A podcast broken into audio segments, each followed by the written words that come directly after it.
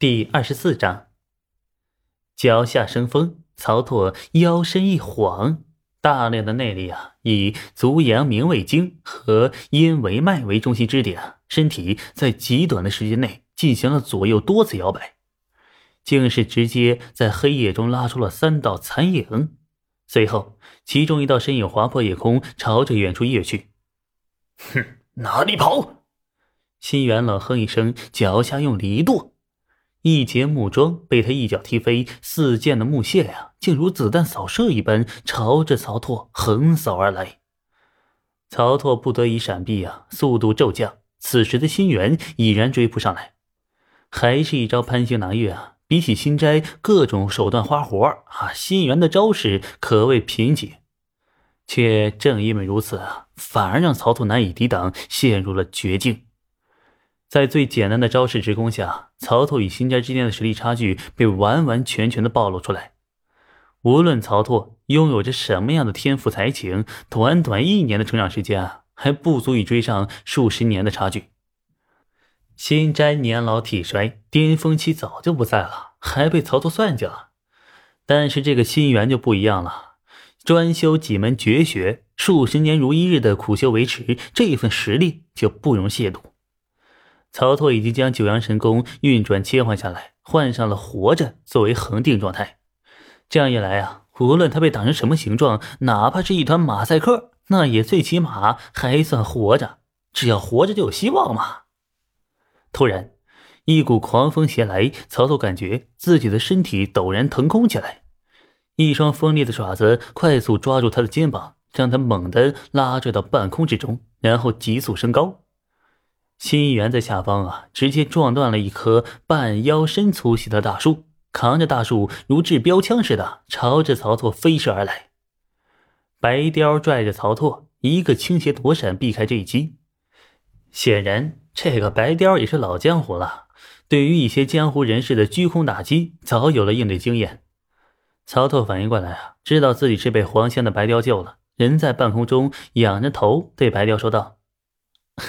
谢谢阿雕啊啊，朋友也谢谢黄香。嗯，多问一句，你是竞赛者吗？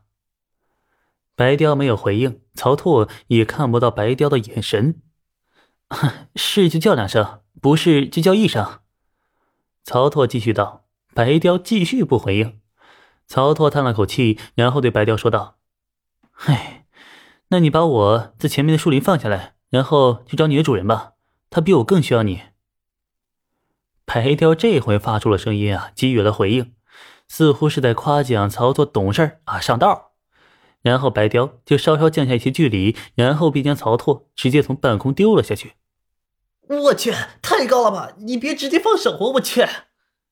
曹拓一边喊，一边连连施展身法，在半空中啊几次转折，达到稍稍卸力的效果。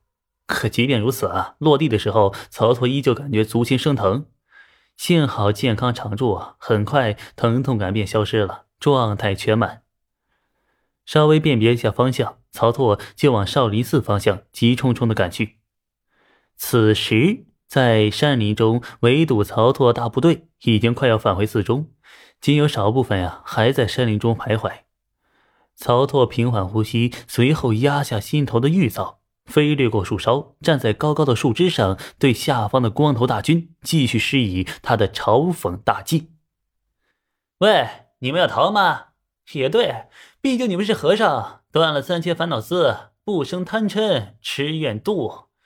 既然这样，我等会儿送你们一人一套女装，你们应该也会欣然接受吧？曹拓深吸一口气，继续挖苦道。和尚们抬起头啊，正瞧见这个曹拓这个混账的贱样哈，一些脾气大、火气旺的和尚立马叫骂起来。虽然出家人要修口德，但是出家人可以违反戒律，而戒律院的和尚可以假装听不见。四舍五入，他们等于没有破戒。曹拓第一次知道，原来和尚也会骂街呀，并且词汇量还不足，可能是业务需求吧？啊，那也不好说啊。哎呀，不喜欢女装啊？那没事，我送你们几套打蛋器吧，反正留着也没用。还想修炼，正好全部敲碎了，然后专心修炼，来日成佛做菩萨罗汉也用不着感谢我，这是我应该做的。曹拓对那些污言秽语毫不在意，这种简单的物理输出，连破防都做不到。靠，揍他！一名罗汉堂的僧人手持藤棍，浑身青筋跳起，怒而咆哮道：“剩下的大批量和尚呀，已经响应号召，开始围堵曹拓。”曹拓见目的达成啊，自然一个翻身就要逃跑。别追，他逞口舌，你们也动嗔念。平日里吃斋念佛都是无用之功吗？一名般若堂大和尚呵斥道，阻止了队伍的散乱。不用管他，任由说去。些许辱骂，理会作甚呢？群僧是愤愤不平，却也依旧规整队伍，继续反思。喂，不准走！回去你们就死定了。寺中老和尚拿你们当筹码呢，去算计大岳武帝，回寺就是等死罢了。曹拓大声喊道：“此时呀，他不得不说出实情，尽管他也很确信这些和尚们压根就不会信。”哼，果然啊。队伍依旧在前行，有些和尚的脸上甚至露出了讥讽不屑之色。所谓“疏不见亲”，曹操对他们而言，即便不是仇人，也最多只能算是陌生人。而那些寺中的老和尚呢，是他们慈眉善目的祖师尊长，他们又怎么会相信师长们会欺骗出卖他们呢？左右不过一盏茶的功夫，为何不信我？再等等啊！曹操大声喊道。菩萨、佛祖不会因为你们少做一天早课便惩罚你们，而你们若是这样自己去送死的话，惨死在恶贼阴谋之下，佛祖菩萨反倒会落泪啊！曹操的呼喊声在默默前行的队伍映衬下显得格外无力。大鸟滑翔而来，西然老和尚就站在一旁，冰冷又讽刺的看着曹操。他暂时没有再出手对付曹操呀。似乎是要让曹拓亲眼看到惨剧的发生，然后绝望。突然，伴随着突兀的轰鸣，不远处少林寺的方向冒起了一阵刺目的红光。瞬息之后，巨大的轰鸣声、爆炸声传来，掀起的风浪啊，甚至席卷了山林之中，推倒了一些树木。轰隆隆的呀，天摇地动般的声响，整个大地都像在被撕裂一般。再然后。